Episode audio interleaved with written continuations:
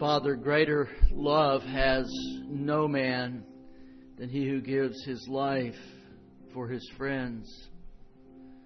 Lord, yesterday my heart was turned to events of 19 years ago. And how on that day, those who respond to the sound of trouble and run towards it and not flee from it. Lord, 60 police officers died that day. 437 firefighters died that day.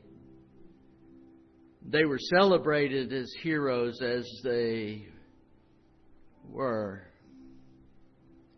And yet this morning, Lord, my earnest prayer is for that mom of that six year old girl who lies in the hospital, wounded in the head, and her partner simply because they wore the uniform.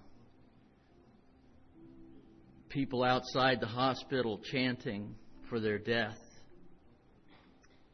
Lord, I pray for our nation, how we've come to this point.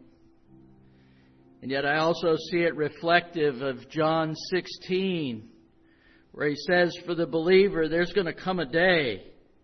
There's going to come a day that when they put you to death, they'll think God's doing, they're doing God a service. Simply because we wear the mantle of Jesus Christ.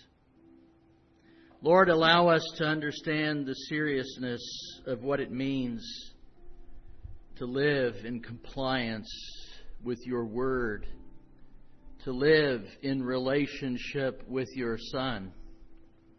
Give us the strength and the encouragement that we need day to day to live through the power of your Spirit, knowing that one day you will make all things right. We look for that day, Lord. We pray for it. In the meantime, we will watch, we will wait, we will serve through Christ our Lord. Amen. Please be seated. In Johannesburg, South Africa, on average, 40 to 50 babies are abandoned on the streets to die of exposure each month.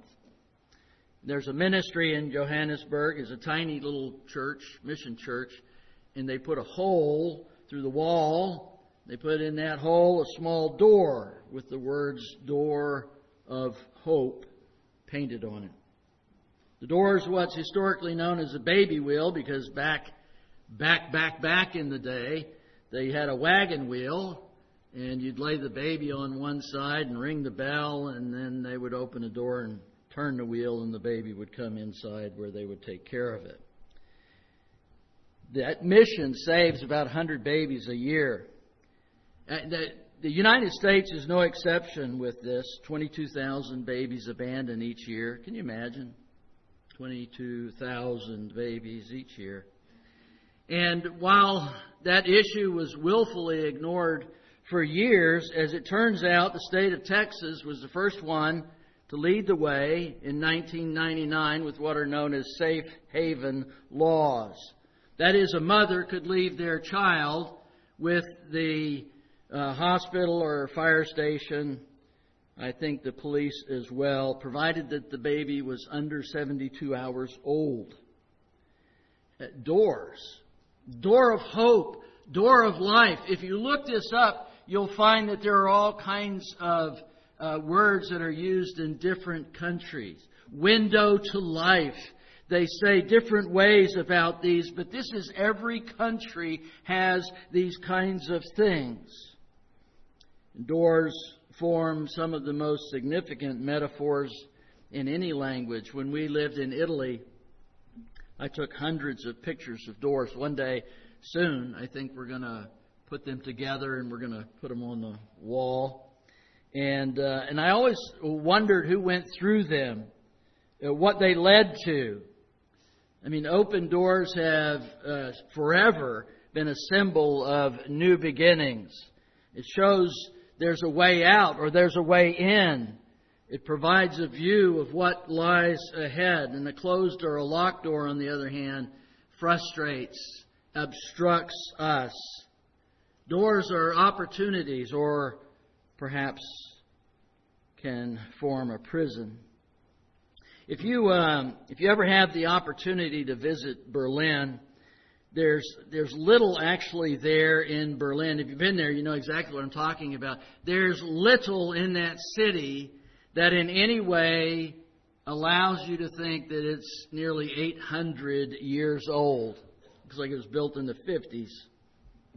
Well, I guess that's because it was. I mean, by the end of World War II, it was nothing but rubble and ruin except for one area, the Museum Island complex in the historic center of Berlin.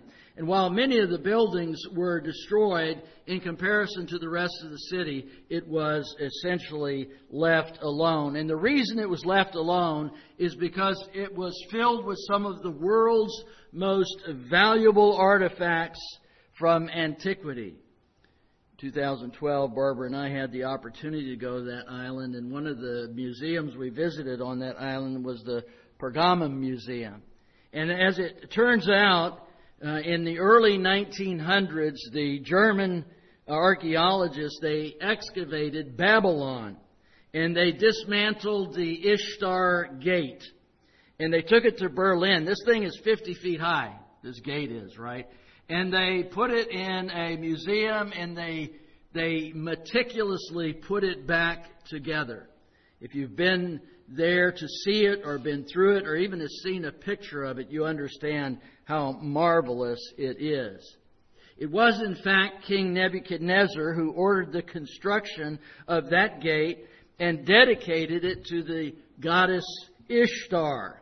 Now, if you are familiar with the Old Testament text, you have not heard Ishtar, but you have heard Astaroth or Ashtaroth the Asher poles. These, this is the same goddess as that. Others know it by the spring celebration of Easter, which, by the way, Constantine purged of its pagan roots, infused it with Christianity, and now it's one of our most sacred Christian holidays.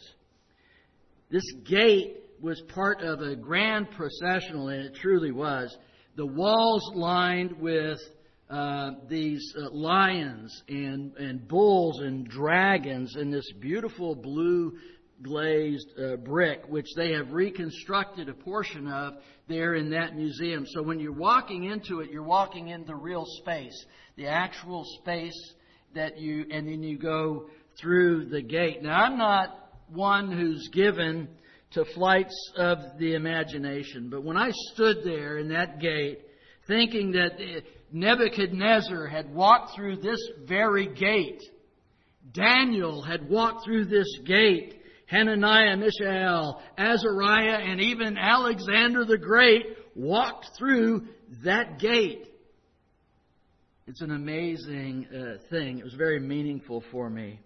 And one cannot look at what Nebuchadnezzar did in Babylon and not be impressed. Babylon was by all accounts, one of the most impressive of all the ancient cities. In fact, holding one of the ancient wonders of the world, which you're all heard of at least, the Hanging Gardens of Babylon. It was comparable to cities like Rome or Carthage. She was one of the commercial centers of the entire world. Yet 360 or not even that long, 300, uh, 630 years after Nebuchadnezzar, Babylon barely qualified as a village. It was desolate, it was deserted, and it was surrounded by a sea of sand. But that's when the New Testament writers were writing. And they wrote of her as if she was the world's sole superpower. 1 Peter 5 13 through 14 reads this way She who is at Babylon, who is likewise chosen, sends you greetings, and so does Mark, my son. Greet one another with the kiss of love. Peace to all of you who are in Christ. She who is at Babylon? Peter was nowhere near Babylon. Peter was in Rome. So, somewhere between Nebuchadnezzar's Babylon and Peter's Babylon, the literal city had taken on something more. It had become a symbol of something. It had become the spirit of something. But what? Uh, when you look at its beginnings, we discover in Genesis 10:10 that a fellow by the name of Nimrod founded uh, Babylon. Now we're told he was a great hunter, but in colloquial language today, few people would take it as a compliment if you said you Nimrod. I mean, right? Why is that? Why, why would that be? Well, there's an interesting side note, if you care to look it up. There is a legitimate connection to that and Bugs Bunny in current usage today. However, the usage in Bugs Bunny was actually reflective of a much earlier usage in that Nimrod's folly was the Tower of Babel. And Nimrod, oh, by the way, in Akkadian, uh, actually means uh, rebel or rebel in his case. So he embodied rebellion. But rebellion against what? I mean, he wasn't Luke Skywalker. There was, there was no empire to rebel against. So it appears that the rise of his empire, seated in Babylon, was the actual rebellion itself. It was rebellion against God's theocracy. We don't need you to rule us. We can rule ourselves. I mean, is isn't it reminiscent of the ancient Israelites when they said, Give us a king, give us a king. And God said, You don't want a king. He's going to take all your resources. No, we want to be like the other nations. We want a king to rule over us.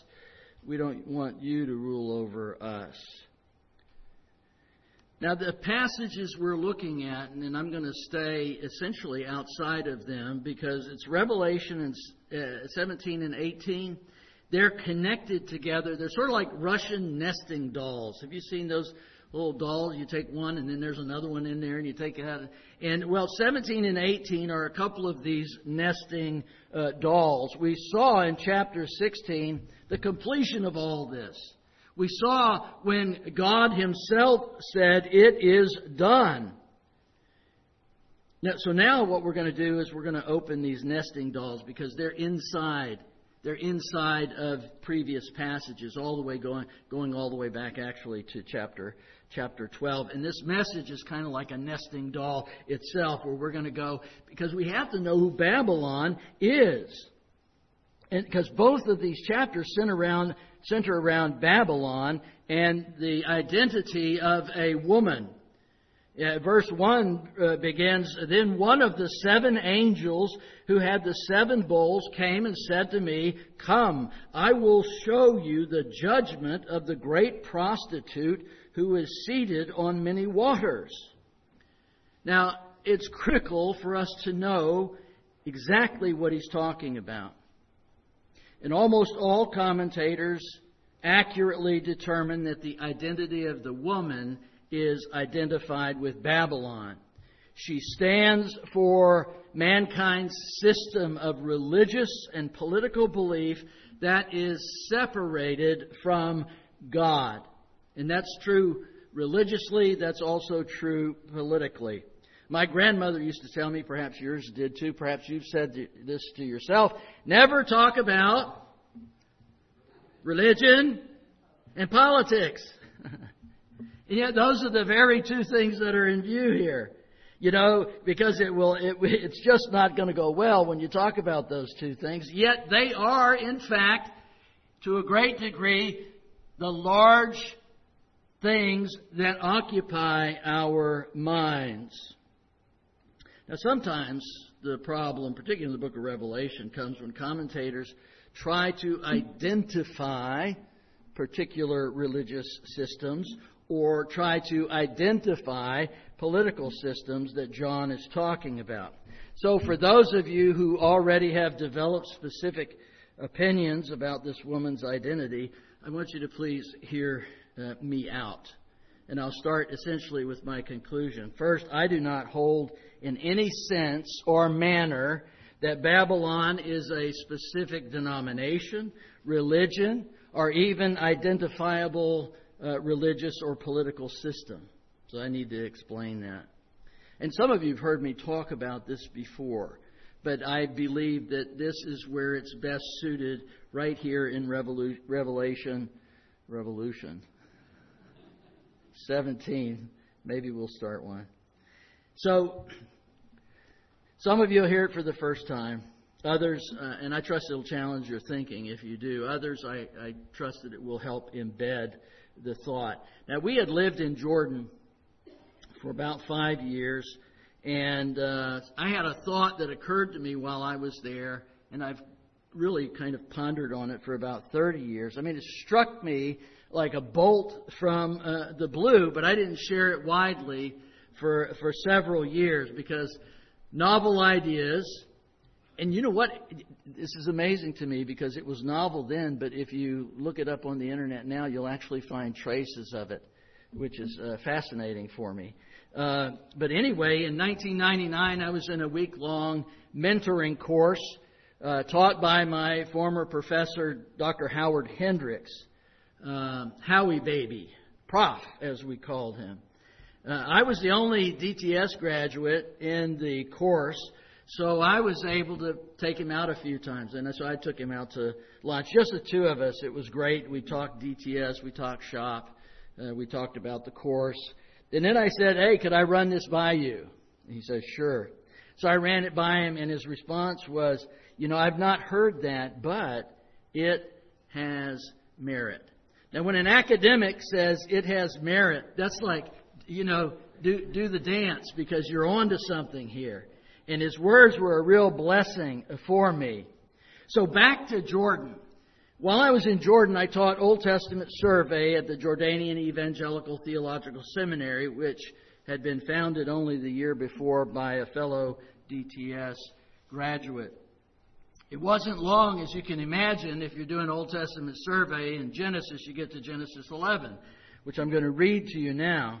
Now the whole earth had one language and the same words. And as people migrated from the east, they found a plain in the land of Shinar and settled there. And they said to one another, Come, let us make bricks and burn them thoroughly.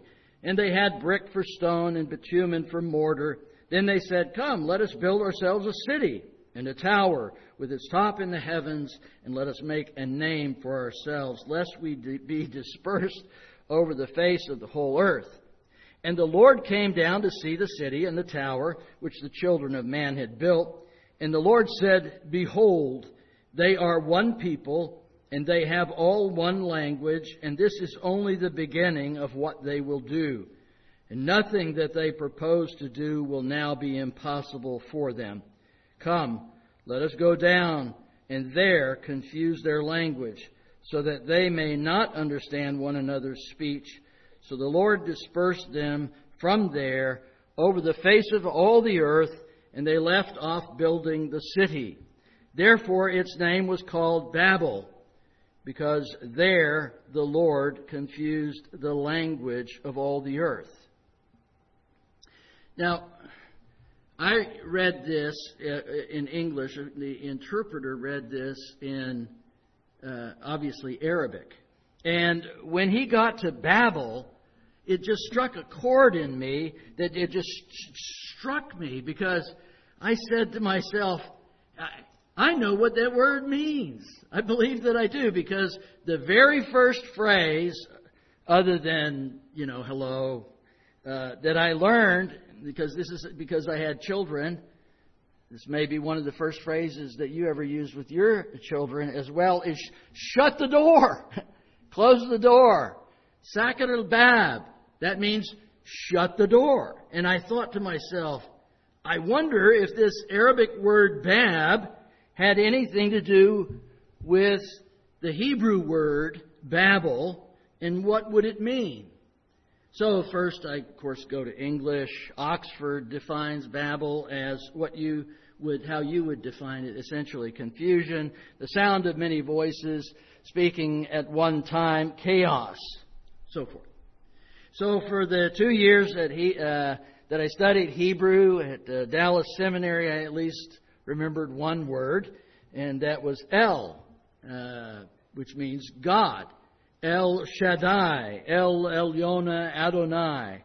So was the Hebrew El associated with Babel? Could it be that Babel, though having coming to mean confusion to us, actually meant the door of God? So I became even more excited. I love words, so I get excited about words. And so there I was flipping through my Hebrew lexicon, and I found it. And it means the door of God. It's actually from an Akkadian phrase, which means the gate of God. And it remains to this day a precious discovery uh, for me. Now, as a play on words, Babel rhymes with the Hebrew word for confusion. But Babel does not mean confusion, not in the Bible. What it means is the door of God. So my mind began to race, and it's funny when this happens, where you'll hear some songwriters, and they actually, the song is written, they, they can't print it out fast enough. It's just done. And that's the way this was. My mind began to start connecting uh, dots in a beautiful pattern, what commentators have often called the scarlet thread that is the story of salvation.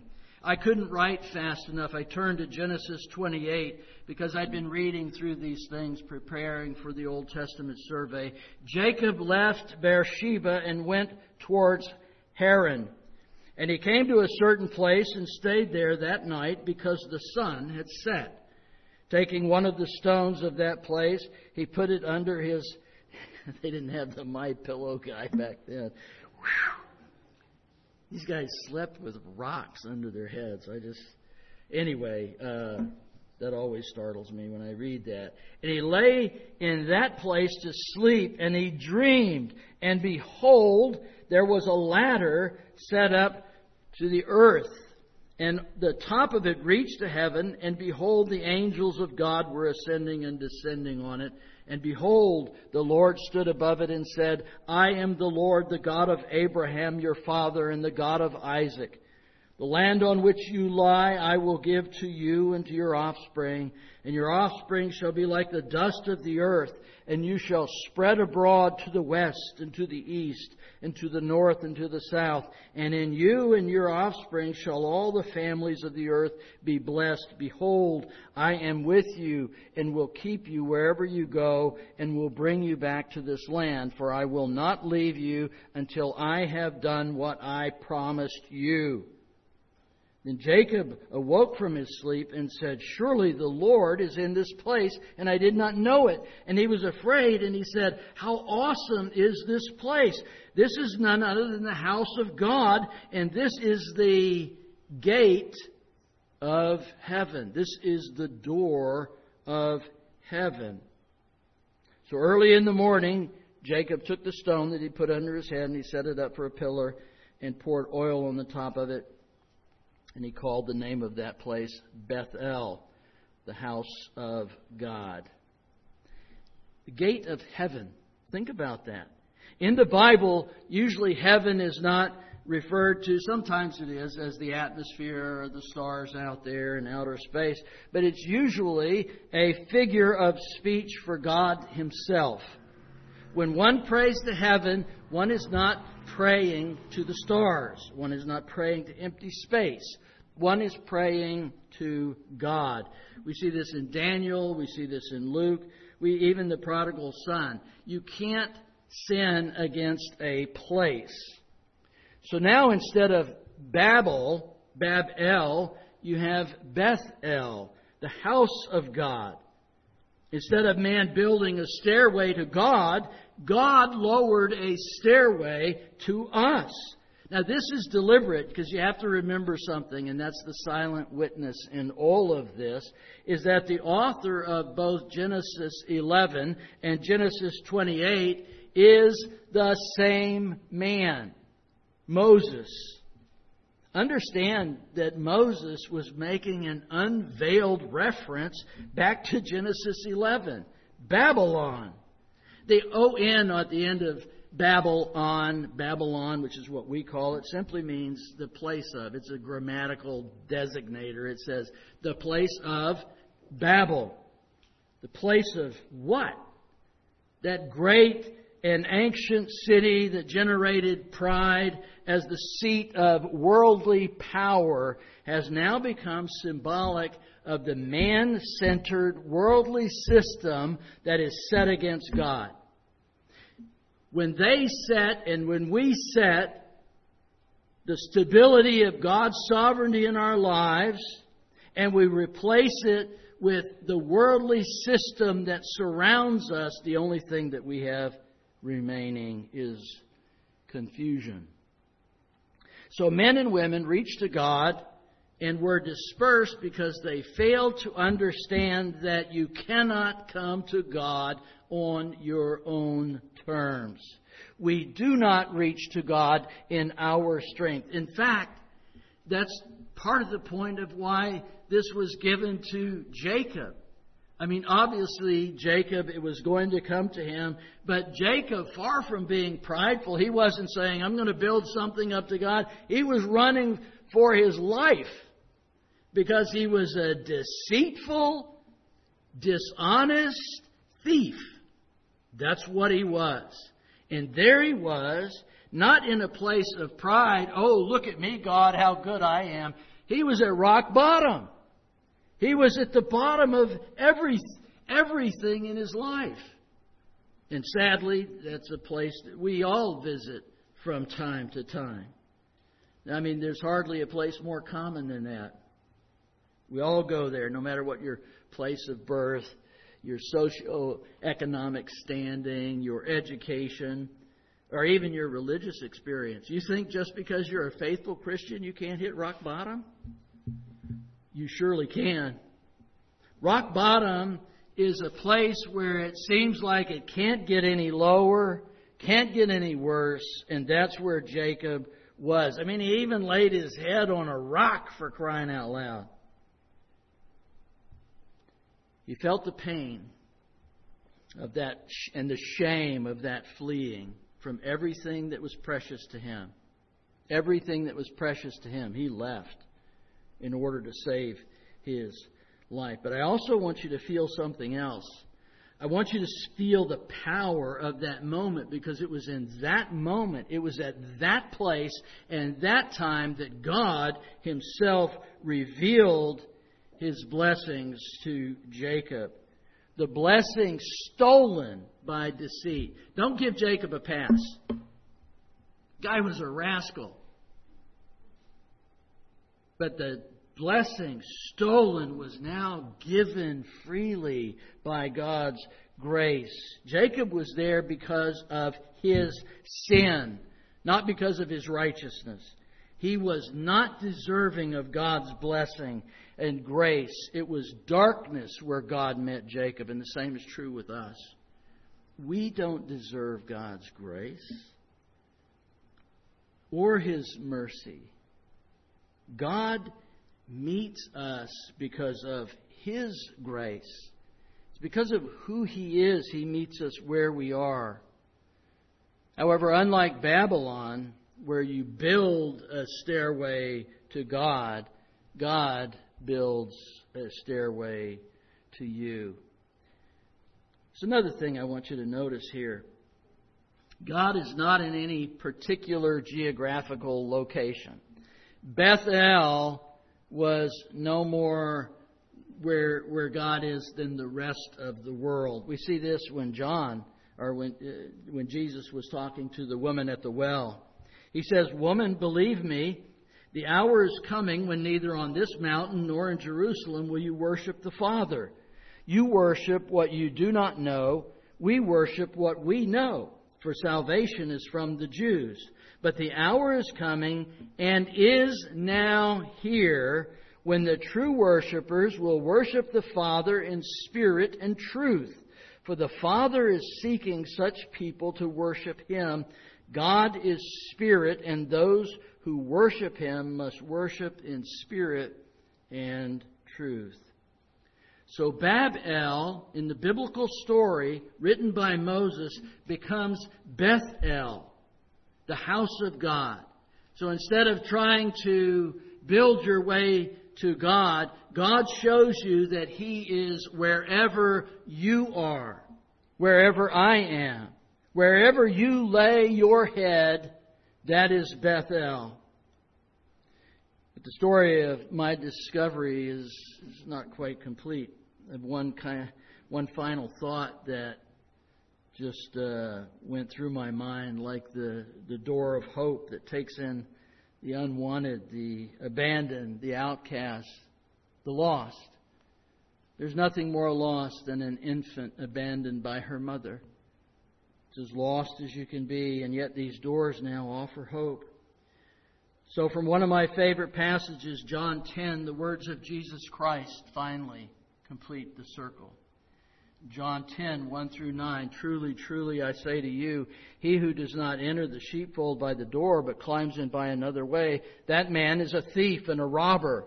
But he who enters the door by the door is the shepherd of the sheep. To him the gatekeeper opens. The sheep hear his voice, and he calls his own sheep by name and leads them out. When he has brought all things uh, out, all his own, he goes before them, and the sheep follow him, for they know his voice. A stranger they will not follow, but they will flee from him, for they do not know the voice of strangers. This figure of speech Jesus used with them, but they did not understand what he was saying to them. Okay? So here's the interpretation. They didn't get it. They didn't get it. Jesus is going to say it right here. So Jesus again said to them, Truly, truly, I say to you, Anna el Bab, I am the door of the sheep. All who come before me are thieves and robbers, but the sheep did not listen to them. I am the door. If anyone enters by me, he will be saved, and he will go in and out and find pasture. There are only two religions. I don't, I don't care what the books say. I don't. Uh, I, I'm concerned with what the Bible says. There are only two religions in the world today. It's either Babel or Bethel. That's it. Babel is any attempt to reach God on your own strength, in your own pride. Bethel is filled with humility and grace. God reaching to you in His strength. Babel represents people in their pride, in their glory, in their strength, declaring in essence, and I won't bore you with the 15 citations or the 50 citations that I could bring, I am God. You wouldn't think that people would those words, even just quoting somebody saying that, is it leaves me feeling sick. Yet they will say it with pride.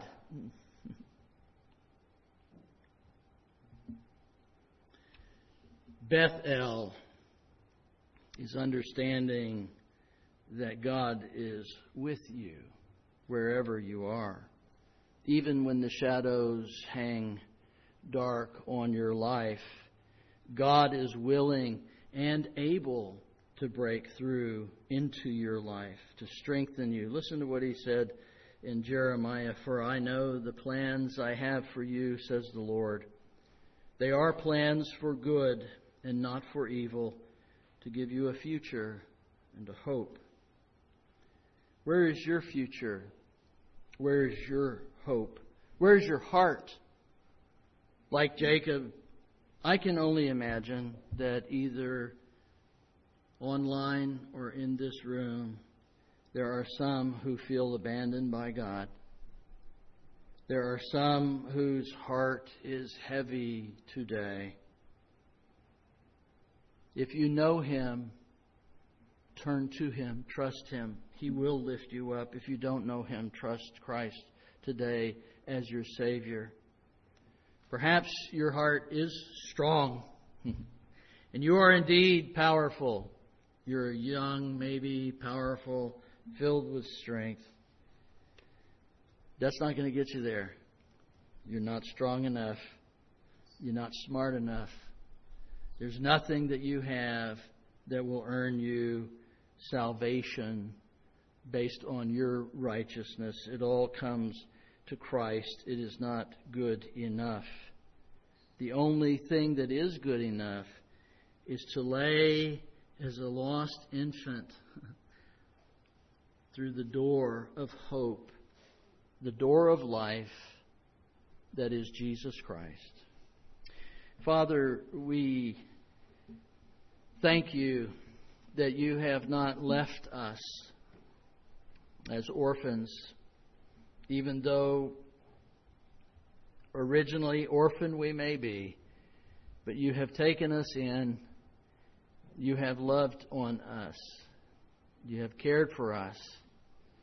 Your Son, Jesus Christ, gave his life for us that we might live. And Lord, we long for the day when we're with you. We long for the day when the meaninglessness of so much of this world is past. And only light and only the sound and the sight of you are before us. Through Christ our Lord. Amen.